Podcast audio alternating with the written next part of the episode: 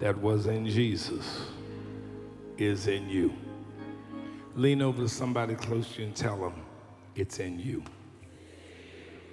I want to put the concluding segment on this series of sermons. I know I've been changed. Acts chapter 20, verse 7 is a familiar passage. On the first day of the week, we came together to break bread. Paul spoke to the people the next day because he intended to, Paul's, Paul spoke because he intended to leave the next day. He kept on talking until midnight. There were many lamps in the upstairs rooms where we were meeting. Seated in a window was a young man named Eutychus, who was sinking into a deep sleep as Paul talked on and on. When he was sound asleep, he fell to the ground from the third story and picked up for dead. Paul went down, threw himself on the young man, put his arms around him. Don't be alarmed, he said. He's alive. Then he went upstairs again and broke bread and ate. And after talking until daylight, he left. The people took the young man home alive and were greatly comforted. As you take your seat, touch somebody and tell them, don't judge us by the sermon. That's what I want to preach. Don't, so glad today to have worshiping with us my grandchildren and Jarette's mom and our family. Beatrice Kimmons has come all the way up from Memphis and worshiping with us today. Children were down with her for the last month.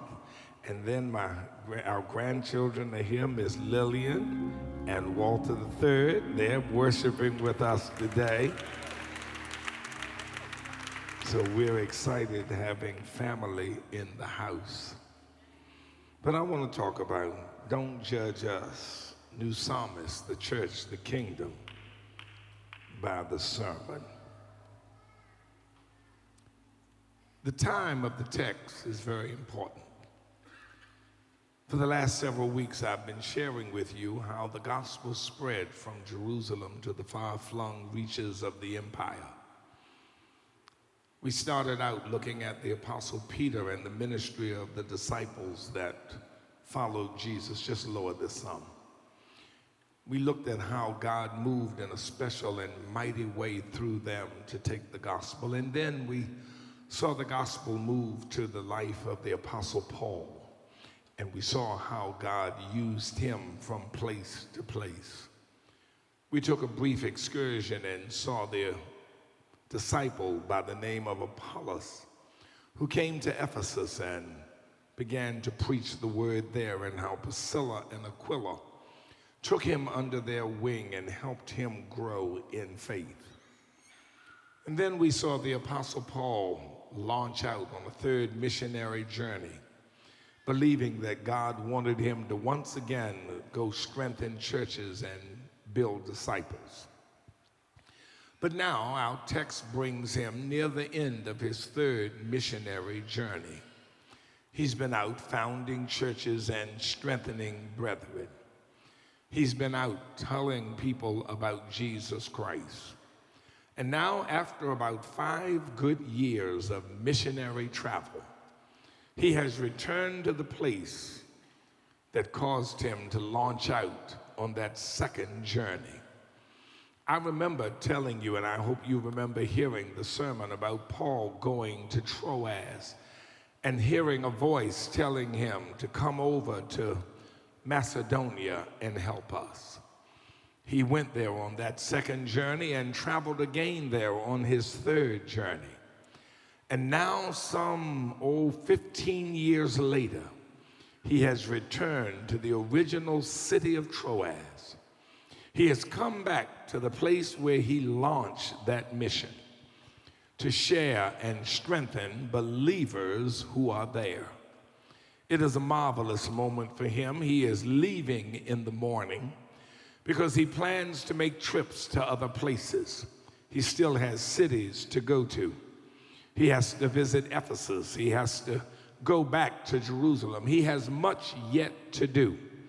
And he is still uncertain of some of the plans that God has for him. If I have ever, anyone in church today who's still a little uncertain of the plans God has for your life, just wave at me. He does not know where every tomorrow will lead him, and he is unsure of what challenges are awaiting him, but he is fully aware of what he has been through. And he can sing the song, How I Got Over. My soul looks back and wonders how I got over. I think there's somebody in here who can sing that same song. He's meeting with the believers in Troas, sharing with them what has happened in his life. We are not told the substance of his sermon that night. We are not given information about what he is sharing with them, but one thing we know for sure his cup is running over. He has seen God do some amazing things. Maybe he told them about that night in the Philippian jail, locked in the bottom of the jail, in the very depths, the bowels of the jail knowing that his trial would be in the morning and death might await him in the afternoon. He and Silas went into a serious prayer meeting. And when they finished praying, the city of Philippi had an earthquake. Somebody better hear me. And the jail swung open. The jailer was so nervous that everyone had left. He ran down, looked in, and called out. And Paul said, We are all here. The jailer was amazed that they had not run, but you don't have to run when God's already set you free. Somebody missed that, but you'll catch that in a tough moment. You don't have to run when God has already set you free. When that moment ended, that jailer and his whole family had received Christ. Maybe he told them about the experiences in Thessalonica, other cities, but he had much to share, much to tell them. And so the Bible records that that night in that upper room in Troas, that third floor room, the Apostle Paul began to preach about how good the Lord is. Talking about who the Lord is and what he's done in his life, how what he had seen on the missionary trail.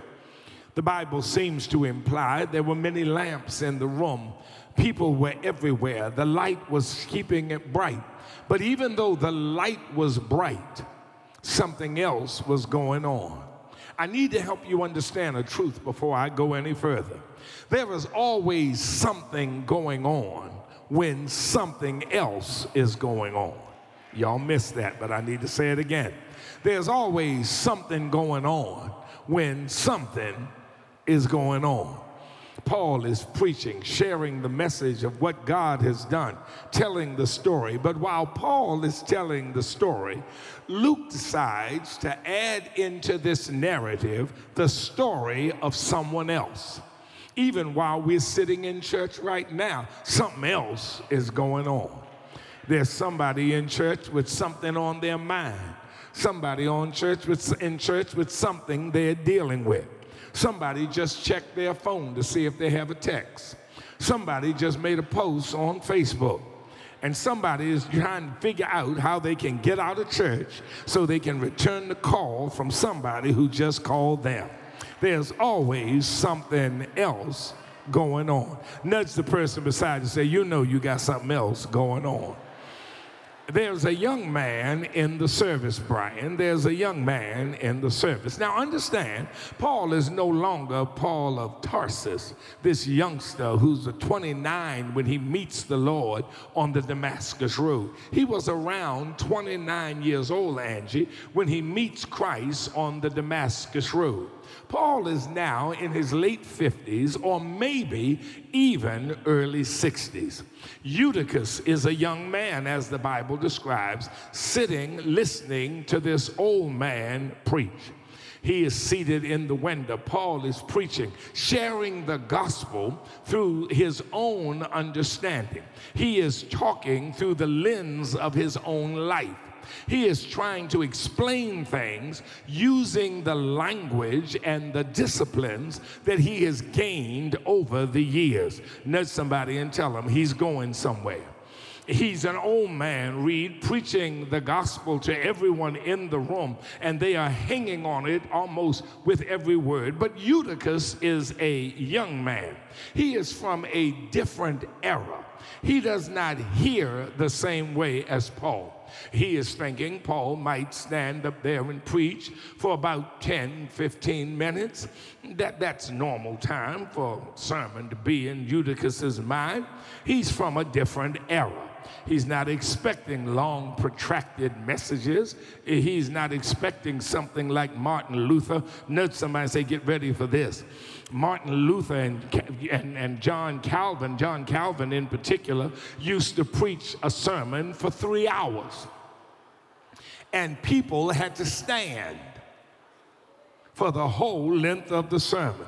Look at somebody say, Thank God for a chair and they were in trouble if they did not show up. Help me, somebody.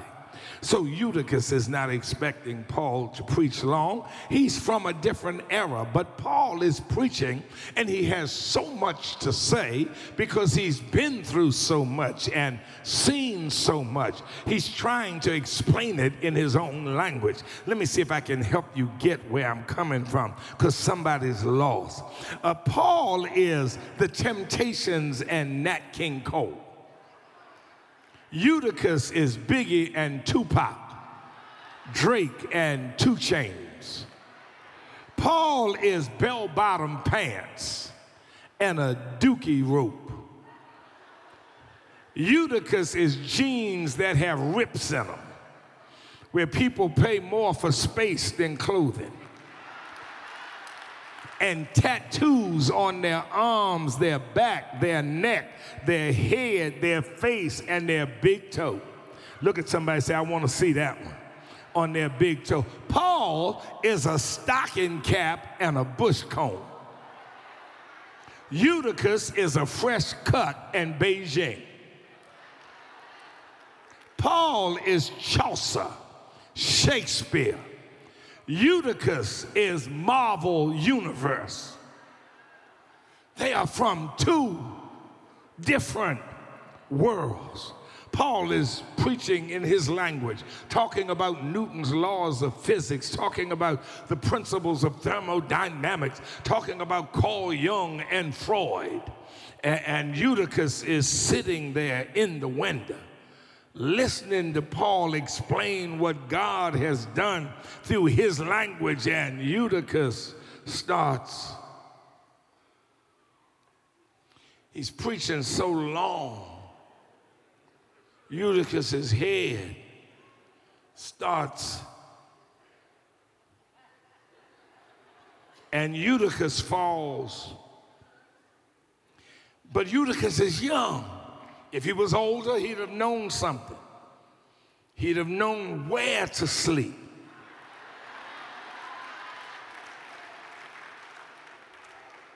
Somebody needs to hear me. An old person would never sleep in the window. Eutychus is sitting in the window with his tattoos and his cut up jeans. Paul is preaching folk are listening, and all of a sudden,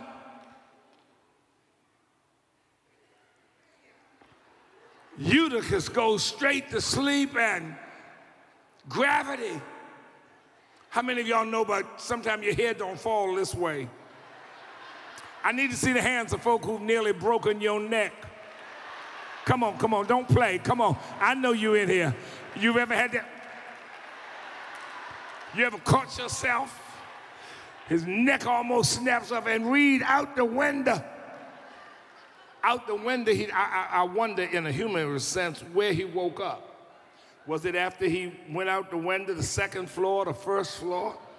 Deacon Anthony Vaughn helped me with this. Deacon Vaughn said, Doc, don't worry, falling will never kill you. He said, You can fall out of a plane, that won't kill you. You can fall off a building, that won't kill you. I said, Anthony, what are you talking about? He said, No, falling ain't gonna kill you. I said, Well, what will? He said, Hitting the ground. Eutychus falls three floors and hits the ground. And you know, ain't nothing like lays out on the ground and everybody says he's dead. Oh my God, church is over. The son, Paul doesn't get the whoop or climax that son. It's over. It's finished. I'm sure when the people saw that boy fall out the window, many of them were finished with this new faith. It's so boring that it caused the person to fall asleep and fall to death. I ain't going to that church. What a way to have your sermon end. A man fall from the third floor window because the sermon put him to sleep. Help me, somebody. I think I'd have lost my mind. I, I, can't imagine. I mean, can you imagine preaching and folk falling out the chair asleep? Paul has become the anesthesia preacher. Minute, y'all got to get this. Now, I mean, the adversary, I've been telling you all this month, all the different ways the adversary had tried to end the church. All the different ways. Remember, they arrested Peter and John and they arrested the disciples. They drove Paul out of the city. They tried to do this. They stopped him from going in different places. The adversary tried so many different ways to stop the church. But this is not the adversary. The adversary sitting there saying he killing the church himself. And this is not Reverend Show can't preach. This is the apostle Paul.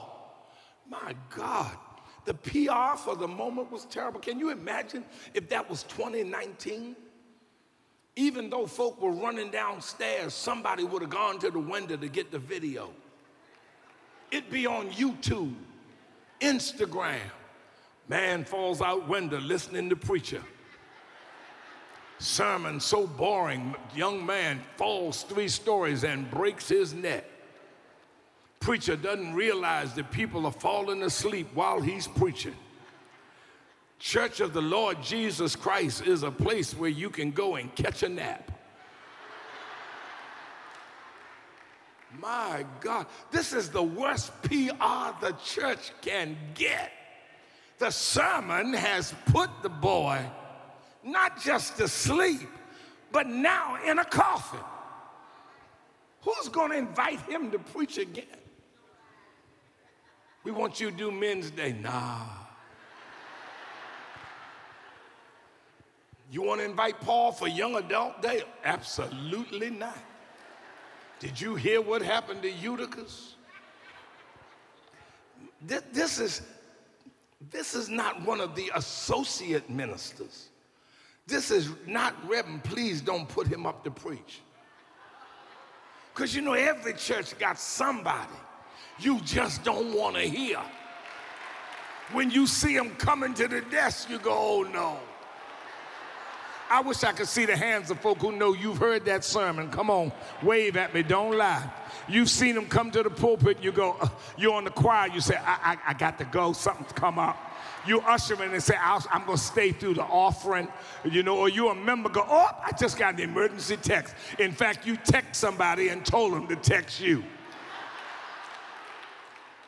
This is not that preacher. Angie, this is Paul, who gives us Philippians, gives us Galatians, who establishes churches, who sets up ministries. This is Paul who says, I can do all things through Christ who strengthens me. This is the Apostle Paul. This is the man who has done more to establish the kingdom. And yet, with one sermon, he's laid rest to the church of Jesus Christ. My God, Dr. Gardner Taylor put it this way. Dr. Gardner Taylor, in his Lyman Beecher lecture, said this, Darius. He said, A sermon should be as long as it is interesting. And, and some preachers ought to sit down after the title.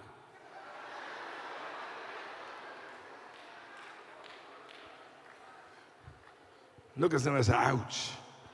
But here's my question, church. Here's my question to you Does the kingdom of God rise or fall on the sole strength of the sermon? Is the weight of salvation just on the preacher's shoulders? Is the church measured by the fire and smoke coming from the preacher or the catchy phrases and deep metaphors that he or she uses? Dr. Charles Booth used to say that preachers had forgotten what preaching was all about. And so he used to stand up and say, I'm going to keep on preaching till preaching comes back in style. Because many of us have forgotten that preaching is not the measure of the church. I started wondering then, why is this story here? Why would God put a story in the Bible or allow a story to be put in the Bible that tears the church down? Anybody gonna join church you know your preacher can't preach? Why don't you come over to my church? No. You ought to come hear my pastor. Oh, I heard it. I heard him, I heard him, I heard him, I heard him. But no, you, you know, you no, I tell you, I'll pass the deep. I know too deep for me. I remember I heard somebody that once I said, What are they talking about? I am lost in the sauce. It is can you blame it all on the sermon? Is the sermon the measure of the church? If if that be so, then the Bible and the church ought to end it right here. Because this is the worst PR that a church could have. What evangelism ministry can do after this? We need you to come to our church. Didn't a man just die last week there? You need to come here, our pastor. Didn't he preach so long that a man fell out the window?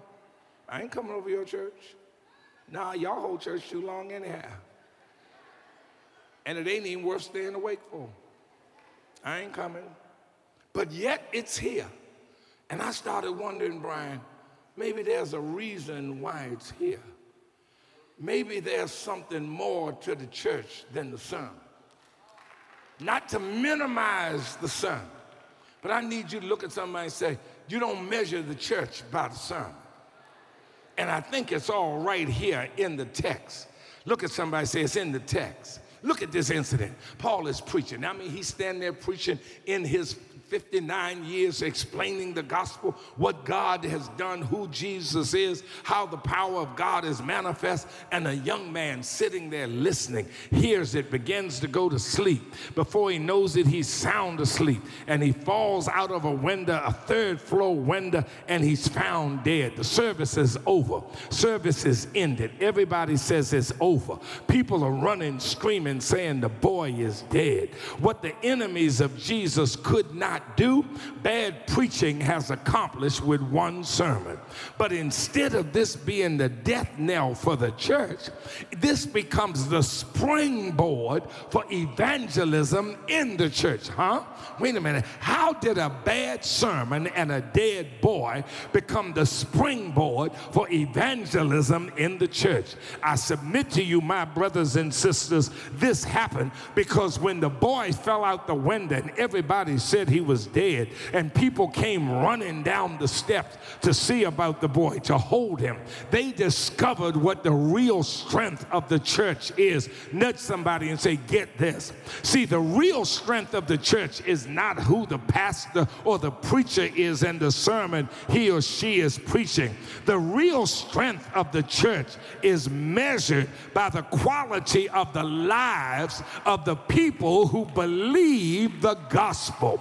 Because when they came downstairs, the Apostle Paul had preached the sermon. He had preached the sermon, and the boy had fallen out the window. Paul ran down the steps, laid on the boy, picked him up, and he could sense something. And he said to the folk, Don't be alive, don't be alarmed. He's alive. Either Paul breathed life back into him, or he could detect what others could not detect. Either way, the result was the same. The boy was alive. See, the key is that Paul didn't preach him back to life, Paul believed him back to life. And that is the strength of the church, the quality of the people who believe the gospel. See, the real mark of the community of faith, the church, the kingdom, and new psalmist is not just who's preaching on Sunday.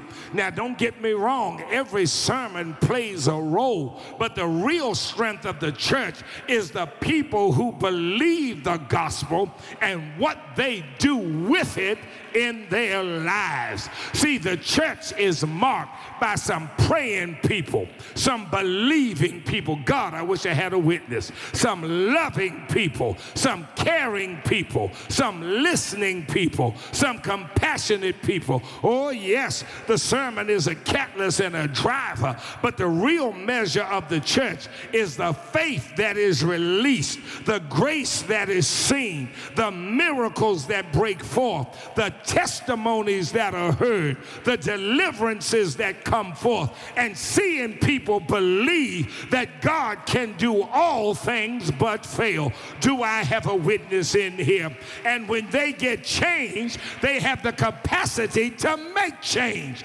Oh God, I feel like dancing right now. The strength of new psalmists is not just the sermons, but it's the quality of the lives that have been changed. The depth of our lives is what matters. Look at somebody say it's the depth of your life. I can preach about change every day, but the measure of the church is how many of us actually start to make change happen in our midst and rise up to acknowledge that we believe this gospel and that we live it. Everybody in this room has a testimony about a moment when you put your faith to work, when you stepped out on faith, when you did what others could not imagine. I feel a shout coming in here. There's a moment in all of our life when we had to put on our big boy pants and big girl pants and say, I didn't come this far. To, as Jimmy Woodson said, I didn't come this far not to throw my rock. I've got to trust God to make a way out of no way.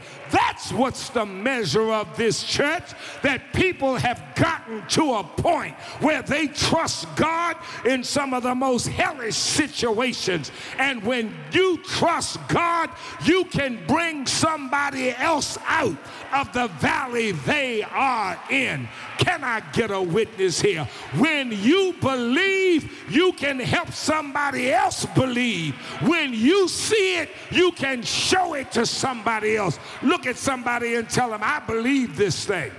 I believe this thing. What shows up that day? Paul preached him out the window, but faith got him back on his feet.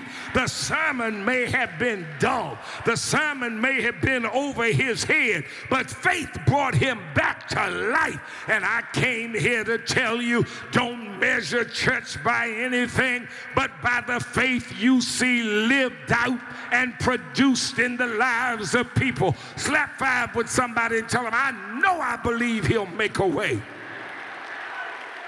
Wait a minute, I gotta drop this next thing. I gotta drop this next thing. The sermon. This was the worst sermon.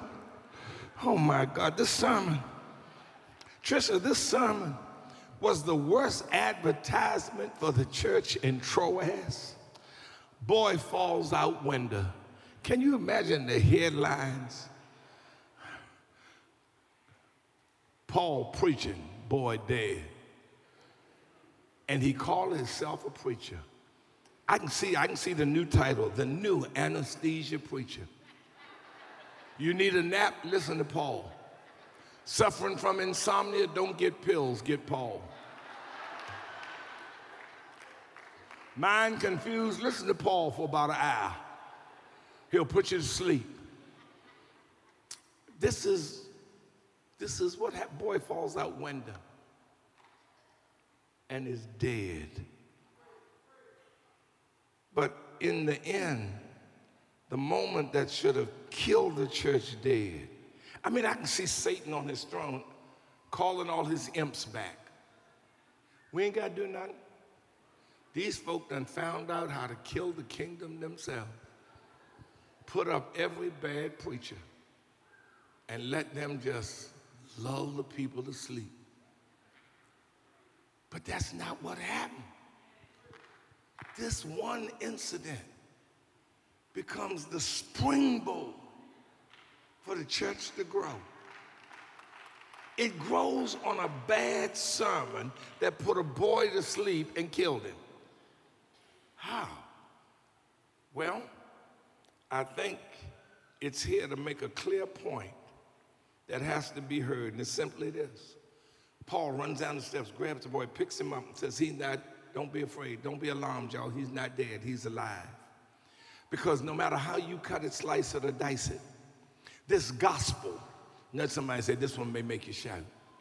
This gospel that we preach, no matter who's preaching it and what's going on, doesn't matter if the preacher's bad or the choir's bad, this gospel is always about restoring life and ending death.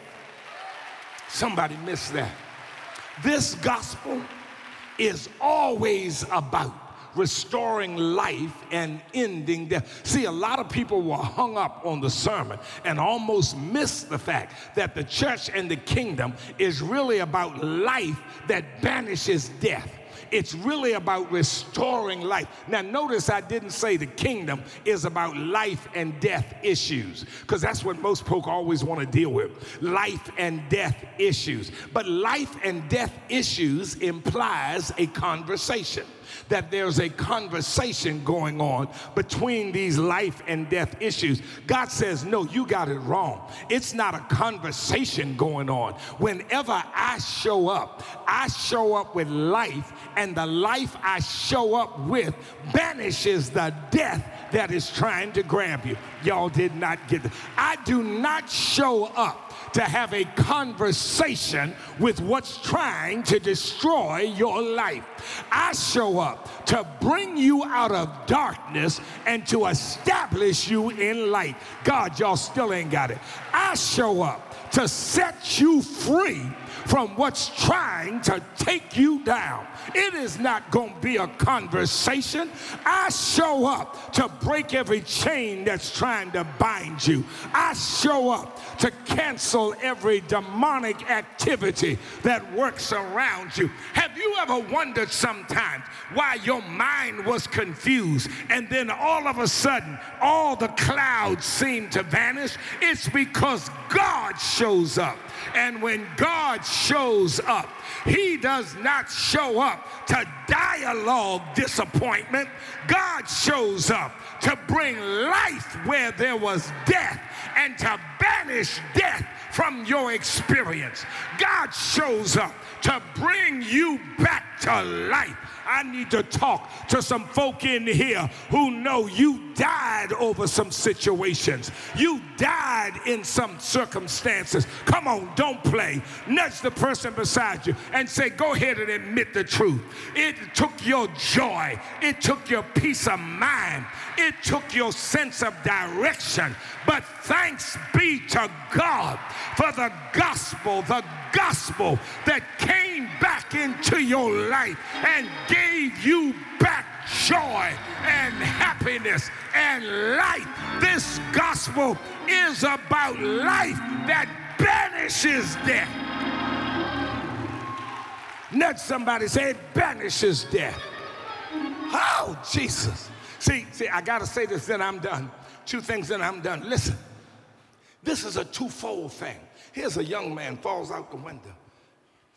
He ain't been listening to the sermon. In fact, he's over his head. Paul's talking temptation language, and he's listening for Tupac. Paul's, Paul, Paul's, Paul's talking, you know, uh, uh, uh, uh bushes and, and, and old-fashioned language, and he's looking for new day hip language. But he fell out the window. He broke his ever-loving neck. And it was the quality of the people who believed that gospel, who got him back to life. Because whenever this gospel is presented, it restores life and it banishes death. Some of y'all ought to be excited about what's happening in your life because, see, two things have happened. God has restored your, your joy and restored your life. That's the first thing. Now, if nothing else makes you shout, that ought to make you shout that God has given you back all that the locusts have tried to eat. God has given back to you. God has given back to you your confidence. God has given back to you your self esteem and self worth. God has given back to you determination. God has, oh, I think somebody ought to shout on this. God has given you back your courage. God, y'all missed that. God has given you back your courage. He has given you back your courage to stand in some tough places, to take some tough hits, to deal with some tough folk, to handle some tough situations. I need you to talk to the person beside you and tell them, I've got my life back. But Doug, the good thing is, and this is, I'm, I'm trying to contain myself because I got one last thing to drop on you. I shout not just because he's given me back my life, but he has banished death. What do you mean? God says, not only am I going to bring him back to life, I'm going to keep him alive. Y'all didn't get that. Which means there's no need for you to try to come at him again. Because whatever weapon you draw, it will not prevail. God, I need somebody in here. Why? Because I know the plans that I have for him. Plans for good, plans to prosper. I need somebody in here who can shout over the fact that whatever is meant for evil, God will work it for your good.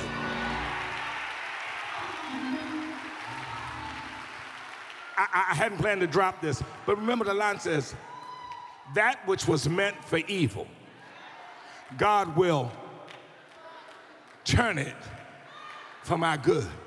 Now, most of you think that that means that when evil comes at you, God will turn you into situation so it works out good. You no, that's not what it says. It says what is intended for evil, God is going to take that it and turn it, you will still stand still, but it will. What other folk can't handle, what other folk don't like, what other folk fall to, God will raise the same thing up to bless you other people will wonder how does it work for you and not work for them? It's because of the God who works with you. I need you to grab somebody and say, I've seen that. I've seen folk that other folk couldn't even deal with work for my good. I've seen folk that didn't like me turn around and have to help me. If y'all don't feel like shouting, I don't know what'll make you shout. I need you to look at somebody tell them, God's been protecting me. There's one last thing, then I'm, then I, then I'm done. There is this sermon should have ended the church. You know, this kind of preaching closed down churches. I hear people say, you know, we don't have a preacher. We have to just, you know, these folk been coming by, but they ain't been good. The, the strength of the church is deeper than the preacher and the sermon. It's the quality of the lives of the people who believe the gospel.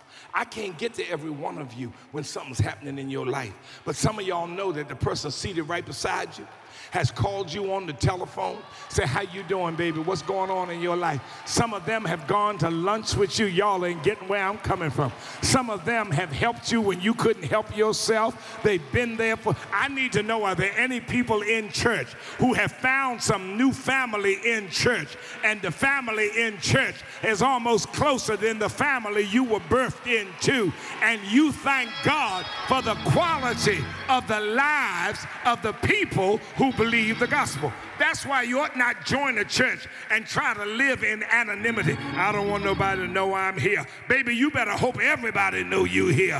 Why? Because there will come a time in your experience when somebody can connect to you on one side and connect to you on the other side and help you get to where you've got to go. One last thing, then I'm done.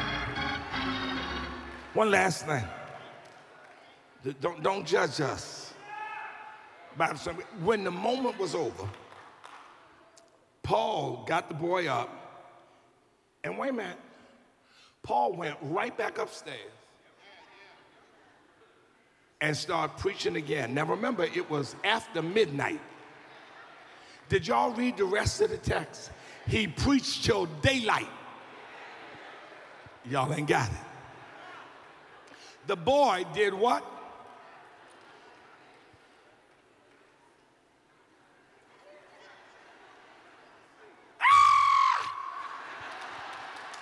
Fell out the window. Linguistically, linguistically, Paul runs down, picks the boy up, says, Don't be alarmed. He's not dead, he's alive. And then the text says he went back upstairs and he preached till morning. Now, Paul had a good set of lungs. He, I mean, he got right up from raised the boy from dead, went on back upstairs and preached till morning. After he preached the first half of the sermon, they put the boy to sleep and killed him. And he goes back up and he's preaching this. I think I would have tried to find another sermon. I would have found one that had more highs than lows. But Paul goes right back upstairs, and he starts preaching right again and preaches from midnight, six more hours. Now, y'all think I'm long. Look at somebody and say, My name is Eutychus.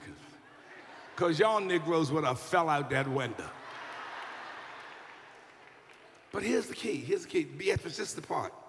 Trisha, I don't think they got it. Linguistically, and, and, and according to the arrangement of the story, the story doesn't say at that point when Paul got him up that the family took him home. See, this is 9:30. We go deep. It doesn't say the family took him home. It says right after Paul got him up, Paul went right back upstairs and started preaching for the next six hours. Then the line says, and the family took him home and they were comforted. Y'all still ain't got it. The boy falls out the window, breaks his neck. Y'all watch them TV shows, you see him on the ground. You know, Paul lifts him up. D, he gets back up and he's walking. Text says Paul goes back upstairs, preaches six more hours, eats some food too. Popeyes or Chick fil A. Just trying to be relevant. Gets himself some either some nuggets or some fish sandwich or chicken sandwich and eats. Then he preaches five more hours. Then the text says the family took him home. Y'all still ain't got it. The boy didn't go home when he got up.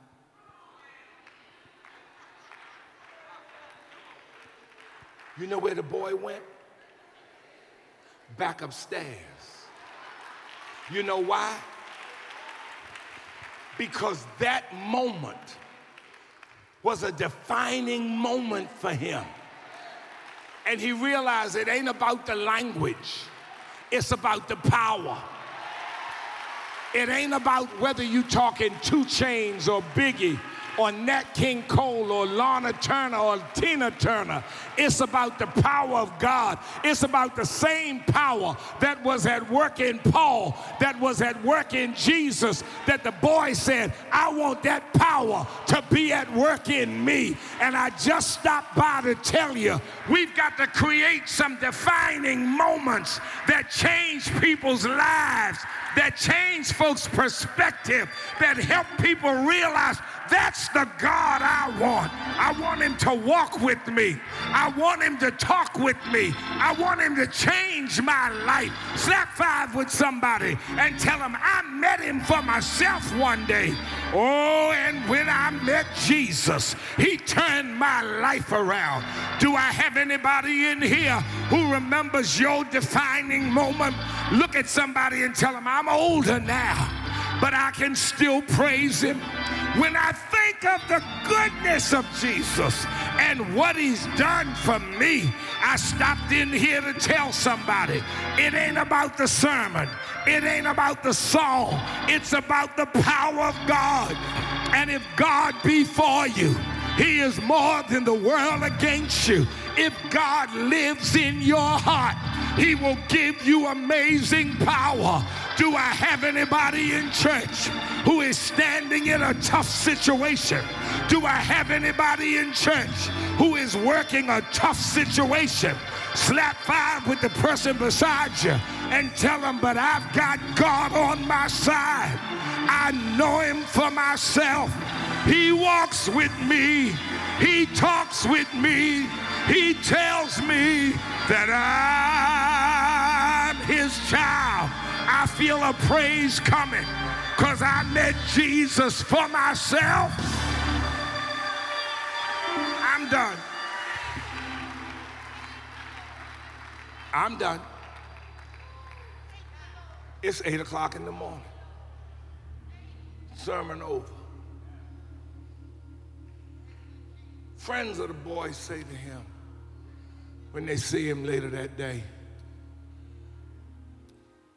Man, I know you ain't going back there no more. How you feel? You down there, that thing put you to sleep. You could say, I don't know what y'all talking about. That moment woke me up.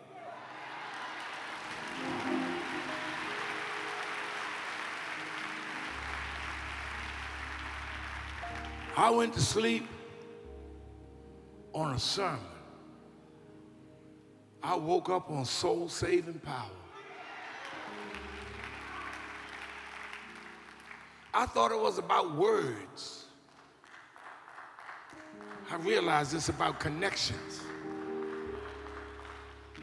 I thought it was about listening. I now know it's about living. Did you, you go? I'm going back to see if he'd be there tonight. But he preached all night long. So I died in the middle of the night, but I was alive by morning.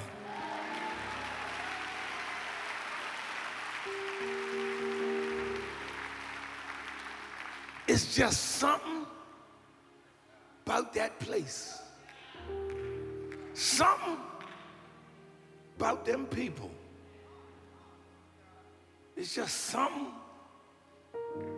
about the name of Jesus that makes me feel I may not be everything I ought to be. I still drink some pluck. I still party hardy. I ain't getting rid of all my tattoos. And I still like cut up jeans. And I know I got Bigen on my scalp so it looked dark. I got hairlines I never had. Somebody will get that. But something happened to me over there.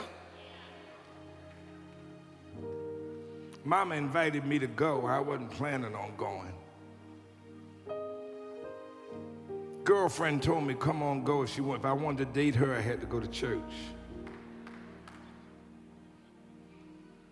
friend invited me to go to that third floor room.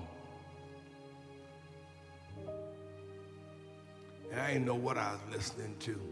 I heard terms I'd never heard before sin, redemption, sanctification. What in the world is sanctification? Is that a kind of speed on a record player? I got so tired I fell out the window. Listening to all that stuff I ain't understand. But then the man who I didn't understand touched me.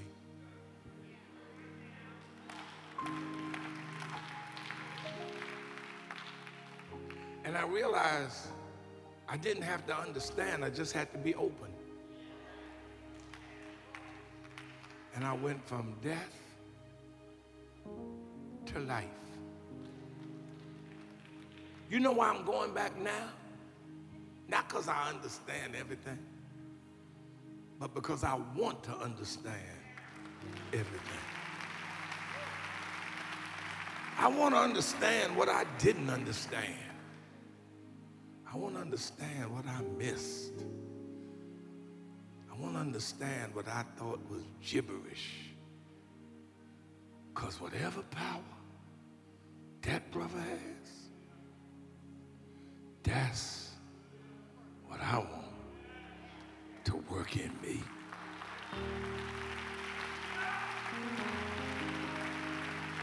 The same power that rose Jesus from the grave, the same power called the dead to wake lives in me, lives in us. It ain't about how great the preaching is or the singing. It's about how great your faith is. I need you to lean over somebody close to you. Tell them, I'm praying for you. I need you to tell somebody else, this is a defining moment for me. This is a moment for me. This is my moment. Can I see the hands of folk who know half time you ain't understand nothing preachers are talking about. But one day, God moved. Look at somebody and say, and I came alive. Just wave at me if I'm on your street. The same power that rose Jesus from, I want everybody to stand. We're going home in a minute. We're going out on the grounds. Food's going to be out there. But I got a feeling somebody needs to come on and let God change your life. Let God give you life where death tried to get you.